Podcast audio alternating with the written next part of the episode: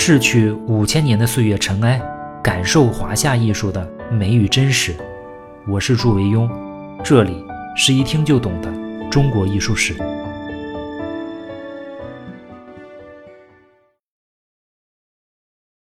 各位好，不知不觉啊，我们节目现在已经超过二十万人订阅了。如果你还没有点订阅，那就麻烦点一下，争取我们早日做到三十万人订阅。上一章呢，我们说陆建之，今天我们说钟绍京。我们之前介绍过啊，在李隆基消灭韦后的唐隆之变的过程中，钟绍京在宫中的家成为李隆基的秘密据点。当李隆基啊带人赶到的时候，据说当时钟绍京犹豫了，敲了很久，他才开门。但是最终呢，他还是开了门。在钟绍京的一生中啊，我想他一定开过很多次门，但是无疑这是最重要的一次。钟绍京字可大，唐代乾州兴国县清德乡人，今天的江西赣州这边。据说啊，祖上非常有来头，他是三国书法家钟繇的第十七世孙，在书法史上啊称钟繇为大钟。称钟绍京为小钟，虽然祖上名头很大，但是啊，到了钟绍京出生的时候啊，家境并不好，跟那个刘备就一样，皇叔的名分虽然有，但是草鞋呢，您还得照旧卖。钟绍京啊，幼时家贫，但是毕竟是书香门第啊，受到不错的教育。成年之后呢，凭借才能进入京都长安任职，开始的时候啊任朝廷司农录事。就是类似于抄写员这么一个小官吧，官职很小，在当事人看来啊，钟绍京似乎永远也没有出头之日。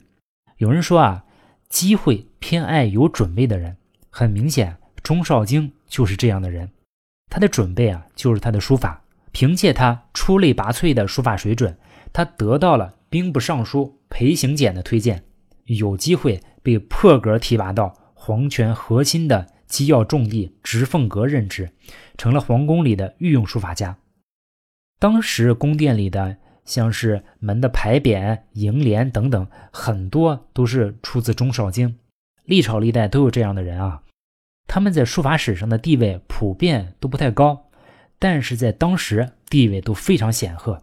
所以后世的清代叶昌志啊，在语实中提到，说绍京与薛绍宝齐名。开元初书家第一，这个薛绍宝就是指薛稷啊。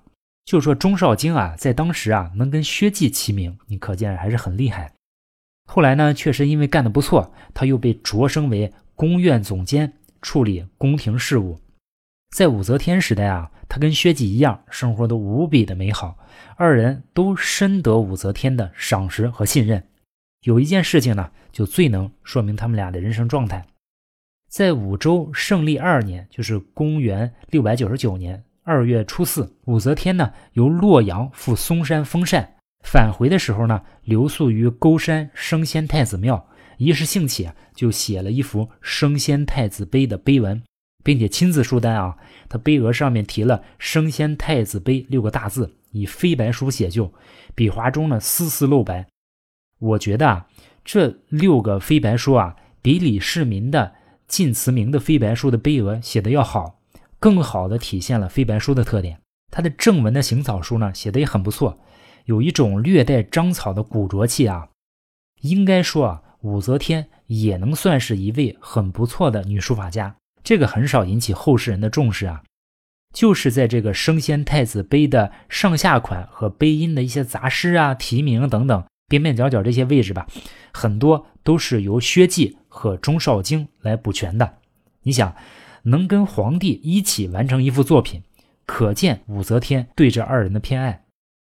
但是啊，一朝天子一朝臣，武则天在登基十五年之后啊，最终被逼退位。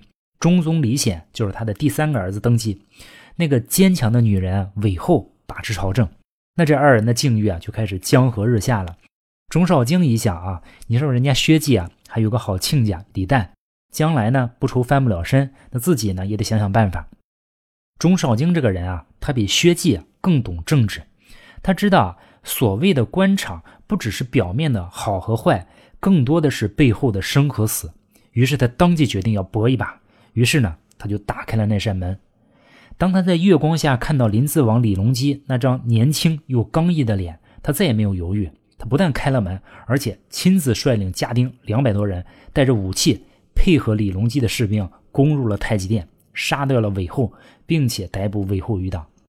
这么一来呢，钟绍京啊就成了新朝廷的功臣，他马上做了中书侍郎，参知机务。第二天呢，又晋封中书令、越国公，时封两百户，赐锦缎两千匹，马十匹，成了一个真正的实权人物。有的人啊。他一辈子只做一件事情，就可以躺在功劳簿上吃到死。但是呢，钟绍京啊，他不是这种人，因为啊，他的这个口碑太差了。具体什么原因啊，我们也不是太清楚。根据别人的指控啊，说他自请赏罚，抗旨让官，估计啊就是任性，就是经常做一些很出格、很不着调的事情。果然，很快就被告发到睿宗李旦那里。告发他的人呢，正是他的老搭档薛稷。此时薛稷啊，正处在人生巅峰，所以钟绍京很快就被贬为蜀州刺史，逐出京城。等到李隆基继位呢，感念钟绍京当初的开门之恩，复召回来拜户部尚书，迁太子詹事。但是很快呢，又有人告发他说他人品不好，旋即再次被贬。你想，人家钟绍京啊，原本还能住在皇宫里，现在你看。突然落到这么一个偏僻的地方，交通都不方便，出门也没有共享单车。你看，当然心生怨气，有怨气那就更加不本分嘛。后来果然还犯了罪，最终呢被尽销其爵。直到开元十五年啊，才再度入朝。受到过钟绍京恩惠的唐明皇李隆基啊，看他年迈，心中也感到很愧疚，于是呢就授予他太子右御德，转少詹事。在京城啊，钟绍京。度过了他平静而安详的晚年，年逾八十多岁啊，去世后得以葬于家乡。就是他最终回到京城之后啊，终于大彻大悟，痛改前非。据说啊，他嗜书成癖，每天啊临池不辍。他也是个收藏家，他个人收藏了王羲之、王献之、褚遂良真迹数百卷。如果真相就像后人推测的那样，那他就应该是在寓居京城的晚年写出了那篇惊世骇俗、传承百代的《灵飞经》。《灵飞经》啊，全名《灵飞六甲经》，是一卷道家的经书。该帖呢，书于唐开元二十六年，就是公元七百三十八年。《灵飞经》啊，是中国书法史上特别重要的小楷作品，它对后世的影响是非常大的。我曾经在读古龙的《多情剑客无情剑》里面提到，小李飞刀李寻欢的时候说啊，说只见一张素签上写着好一笔《灵飞经》，你看安排李寻欢写一笔《灵飞经》，可见古龙对《灵飞经》啊也是特殊的偏爱。我在很多美术馆和博物馆里都见到过大量的唐人写经作品，其中呢也不乏一些很惊艳的。比如我在一九年就在太原博物院吧，就看到两篇唐人写经的作品，写的非常好，让人眼前一亮。但是，当这些作品一旦被放在《灵飞经》面前啊，顿时感觉就黯然失色。《灵飞经》的那种笔法灵动多姿啊，轻盈端正，点划纯熟却不见油滑，处处显现出二王一脉书风的雅致。而且他笔法飘逸，结体疏朗，各个层面都显得那么一股劲人的韵味。对于《灵飞经》啊，后人评价也是极其的高。明代董其昌就说啊，说赵文敏一生学钟绍经，赵文敏说的就是赵孟俯啊。赵孟俯谥号文敏，说赵文敏一生学钟绍经，中识得三四耳，就是说赵孟俯啊，只学到了钟绍经的十分之三四的功力。你可见对于钟绍京的评价之高。近代大书法家启功先生呢，他的书法也深受到《灵飞经》解体的影响。可见《灵飞经》有着超凡脱俗的艺术感染力。《灵飞经》在明末呢被上石摹刻，拓片公之于世之后啊，从学者鹊起，以至于成为有清一代著名的小楷范本，不断的被翻刻，广为传播，甚至影响到整个清代啊。这也是他在书法史上有着重要影响的原因之一，就是他被上石摹刻拓本很多。如果你只有一个原件，你想你的影响毕竟是有限嘛。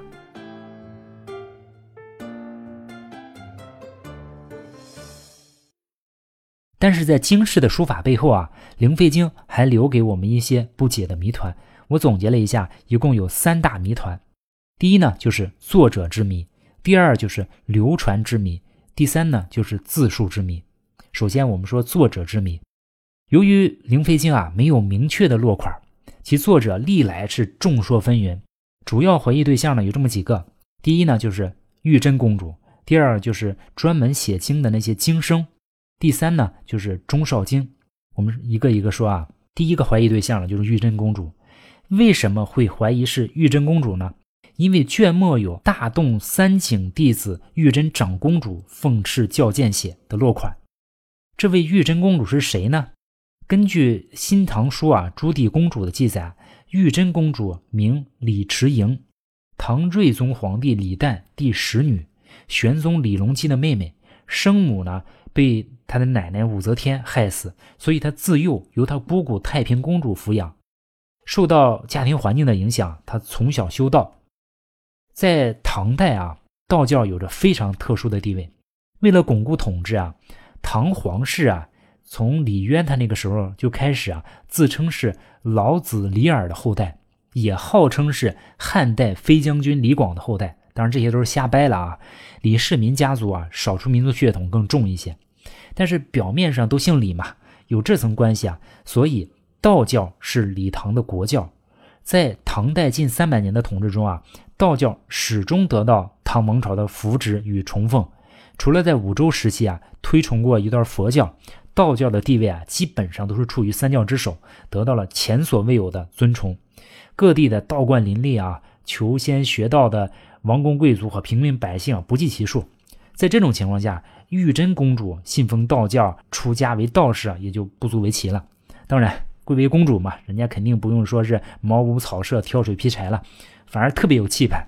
有记录说啊，说唐睿宗李旦为两个女儿，一个是这个玉真公主，另外还有个金仙公主啊，在长安、终南山、洛阳等地建了很多道观，仅给玉真公主啊就建了至少三座道观和一座别馆，还占用了当年太平公主的旧宅。你看她的这个宫观之华丽啊，一点不逊色于皇宫。一般人说是入道清修啊，那要青灯黄卷，摒弃尘缘。但这个玉真公主真不一样，她呢是个交际花，不但广游天下名山，而且啊好结有识之士，而且天天在家里办文艺沙龙，与当时一些名人啊交往密切。他还时常啊向其兄李隆基啊推荐一些文艺青年。经常出入玉真公主府上的都是那些后世如雷贯耳的大名人，比如像李白呀、王维啊、像高适啊等等吧，一众大名人。既然人家 玉真公主出钱又出力嘛，这些文艺青年当然不吝溢美之词啊。比如李白、王维都给玉真公主写过吹捧的诗，这让玉真公主在当时啊名闻天下。这篇《灵飞经》啊，是不是出自玉真公主的手笔呢？我们看啊，基本可以排除两个原因啊。第一个就是人家明确说，玉真长公主奉敕简教写，就是相当于一个监督的作用。如果说是亲自写的，应该改叫做木守敬书之类的。第二个理由呢，就是一个间接理由，就是玉真公主啊，她作为一个名人，如果能写出这样的书法，那在当时不可能没有书名的。包括那些沙龙文青们的记录啊，那肯定是大书特书。但是我们没有看到过类似的描述，所以啊，我们首先可以排除的就是这个玉真公主。第二个怀疑对象呢，就是专门抄写经书的经生。我们首先要说什么叫经生？这个经呢，就是指经文的经；生呢，就是学生的生。经生呢，就是以抄经或者抄写相关文书为职业的人。我们说过，李世民他办过书法培训班，号召说有性爱学书、既有书性者，进入弘文馆内学书，由欧阳询、虞世南亲自教授楷法。这些人毕业之后呢？一部分人啊，就到各个政府部门去担任抄写员，当时也叫做书手，书就是书法的书。在开元年间啊，张九龄等人所撰的《唐六典》记载啊，说秘书省置楷书手八十人，弘文馆置楷书手二十五人等等吧。这些楷书手的职责中啊，除了为官府写作文书啊，抄经也是他们的一部分任务。所以啊，我们通常也叫他们经生。敦煌那边所出土的一些经文上都有这样的落款，比如说弘文馆楷书成公道，左春坊楷书萧敬没有藤啊，怕下雨。秘书省楷书孙玄朗，经生王思谦，经生郭德，不是郭德纲啊，等等这些落款，可见啊，当时的宫廷用经啊，基本上都是由这些书手或者经生抄写的。这些经生的基本功呢都非常扎实。有人说啊。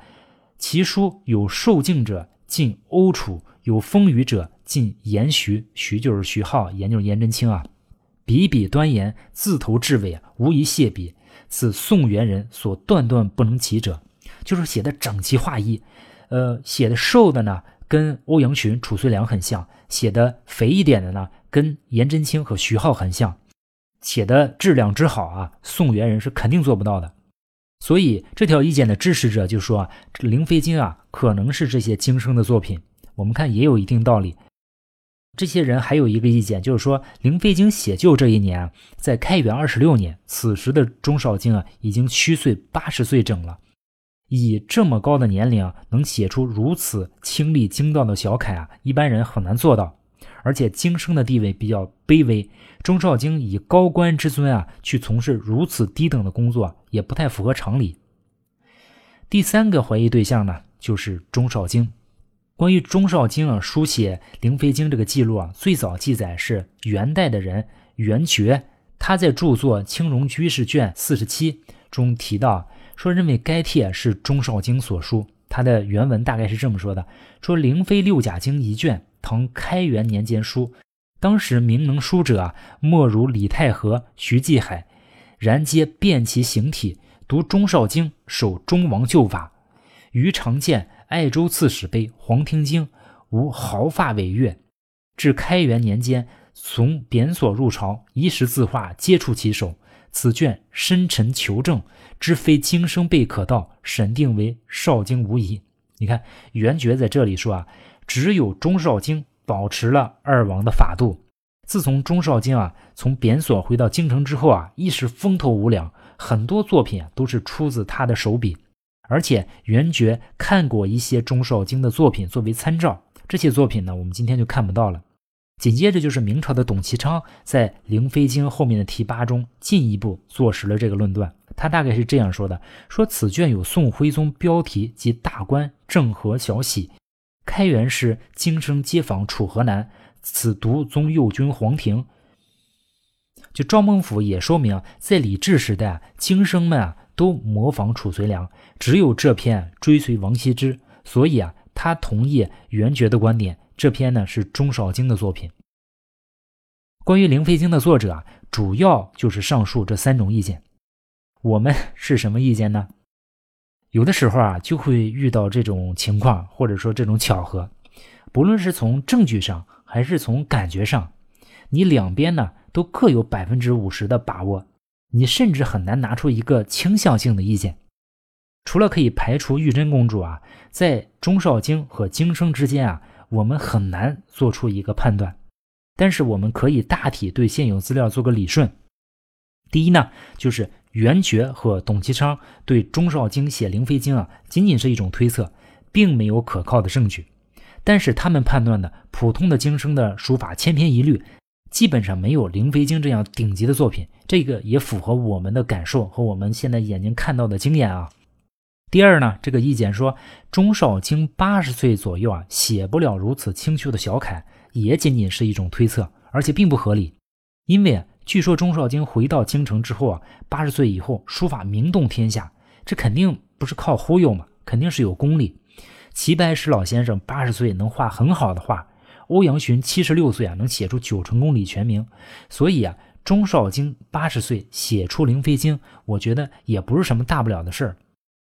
第三个呢，就是作为官员啊，钟少京不太可能干经生的工作，或者说这个营生他就不屑于干。我觉得这个说法是不太了解情况。普通的经书呢，可以这么说。问题这篇《灵飞经》啊，它是给玉真公主写的，当时的大红人啊。钟少京我们介绍了，也不是什么人品高洁的人啊。有这样的机会结交玉真公主啊，怕是他求之不得的吧？所以他亲自写、认真写也不是没有这种可能。综合起来啊，我们的结论就是《灵飞经》既可能是钟绍经写的，也可能是普通经生写的。好在呢，不论是谁写的，它都不影响《灵飞经》的价值。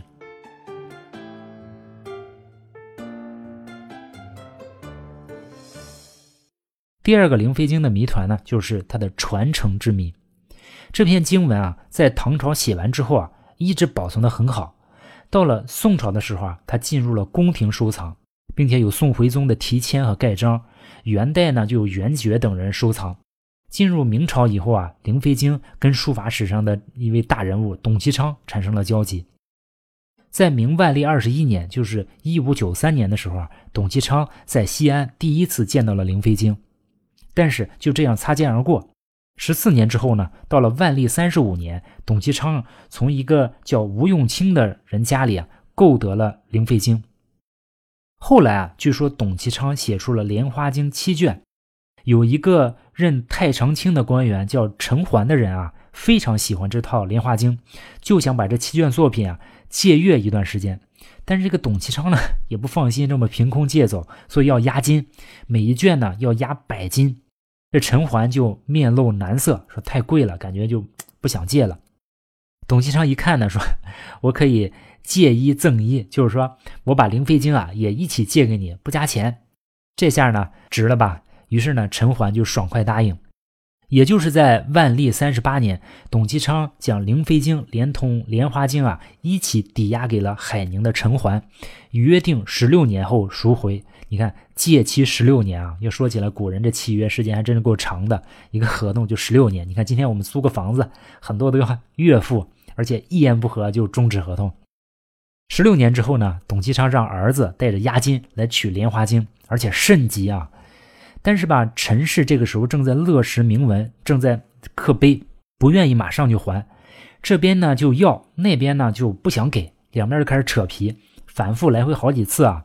最后呢，没办法，陈环的儿子陈志深啊，就把《灵飞经》拿出来搪塞一下，说：“这个《莲花经》暂时不给我，《灵飞经》我先还给你。”不过呢，他在还《灵飞经》的时候啊，从里面抽出了四十三行。而董其昌呢，我不知道董其昌平时都特别认真，这一次不知道怎么竟然没有发现。而正是这个陈之深的这个小动作啊，让《灵飞经》的原件得以被后世保留住冰山一角。从此，这四十三行呢，就藏于陈氏，世代相传。而董其昌所藏的主体部分呢，据后世有一个叫钱勇的人记载啊，说董其昌从陈家将《灵飞经》赎回两年之后啊，到了明崇祯元年，这个陈环的儿子陈之深啊，跟董其昌在西湖昭庆寺见面，就是遇到了。这个陈之深啊，就问董其昌说：“《灵飞经》无恙否？” 才知道啊，原来这个《灵飞经》早已经被董其昌从手中又转出去了，转到哪里去了不知道。据称啊，后来有一部分啊，曾经被藏于嘉兴郭氏手中，就再后来就杳无音讯了。陈家私自扣留这四十三行呢，从此就辗转流传。到了清朝呢，被翁同龢的父亲翁新存在道光十八年购得，就是到了一八三九年。他用了五百两白银啊，你看这个就很贵了。从此以后呢，一直在翁家流传，后来就一直到近代啊，就流入了翁万阁的手中。翁万阁在一九一八年生于上海，但是到一九三八年的时候呢，翁万格就赴美国留学。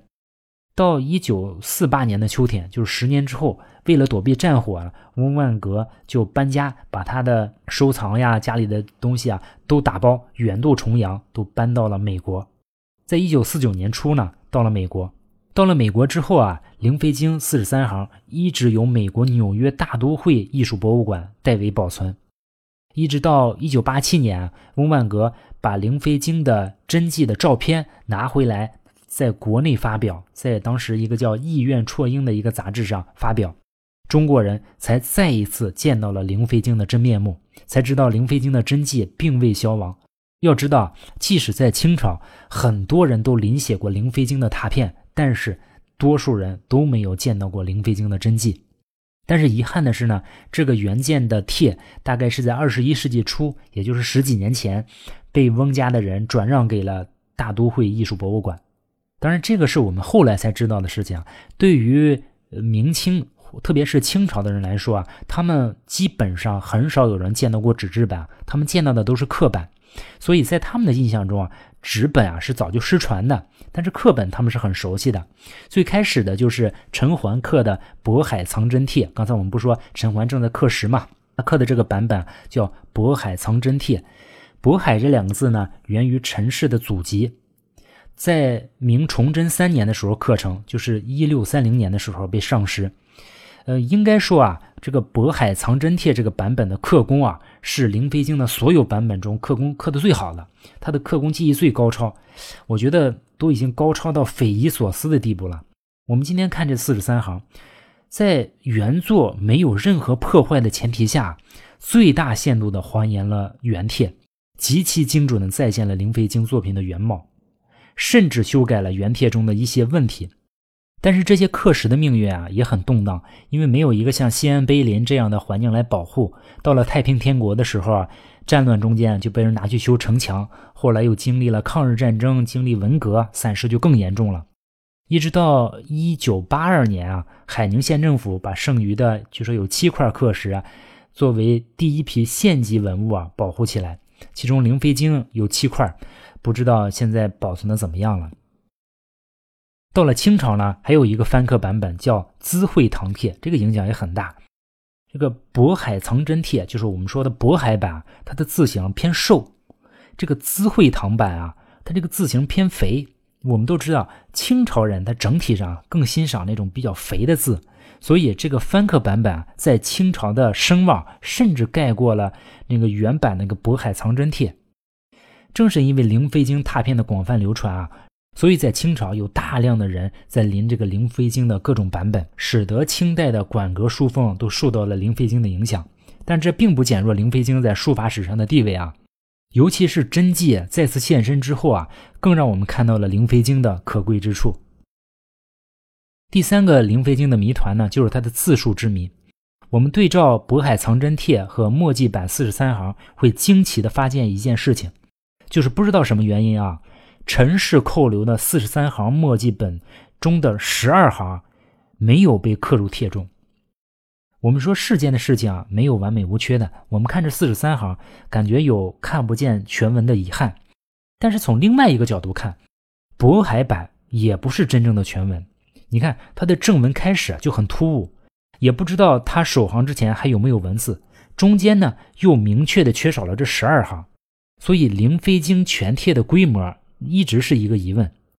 清代的鉴赏家顾复啊，在他的书《平生壮观》里面，对《灵飞经》的墨迹有段描述，说楷书马纸三十幅，有始得归处后图书宋徽宗标题宣和内府玺印备全。顾复啊，主要活动于康熙年间。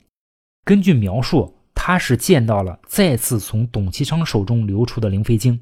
也就是说，在抽出了这四十三行之后，这个墨迹版还有三十幅被留下来，这个规模远远超出了渤海本的规模。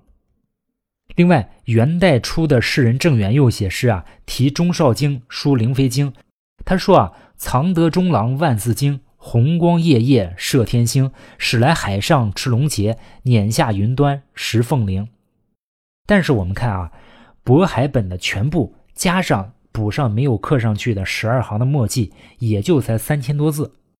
藏得中郎万字经啊，跟这个描述啊出入颇大，所以不得不让人怀疑啊，灵飞经还有大量的内容是我们今天看不到的。但是不论怎么样，今年是二零二零年，这篇灵飞经啊已经写成了一千两百八十二年了。也许谁也没想到啊。当年一个人恭谨而熟练地在白马纸上抄录的这篇文字，竟然对中国书法有着如此巨大的影响。伴随着歌颂和赞美、争论和研究，《灵飞经》幸运地穿越了一千多年的时光，最终来到了我们的面前。尽管它已经不再完整，但是仍然让我们为之欣赏、为之赞叹。好，《灵飞经》呢，我们就说到这里。接下来的节目，我们继续讲绘画，那些真正的大人物。将陆续的登场。下一期呢，我们讲李思训父子和他的青绿山水。好，下次见。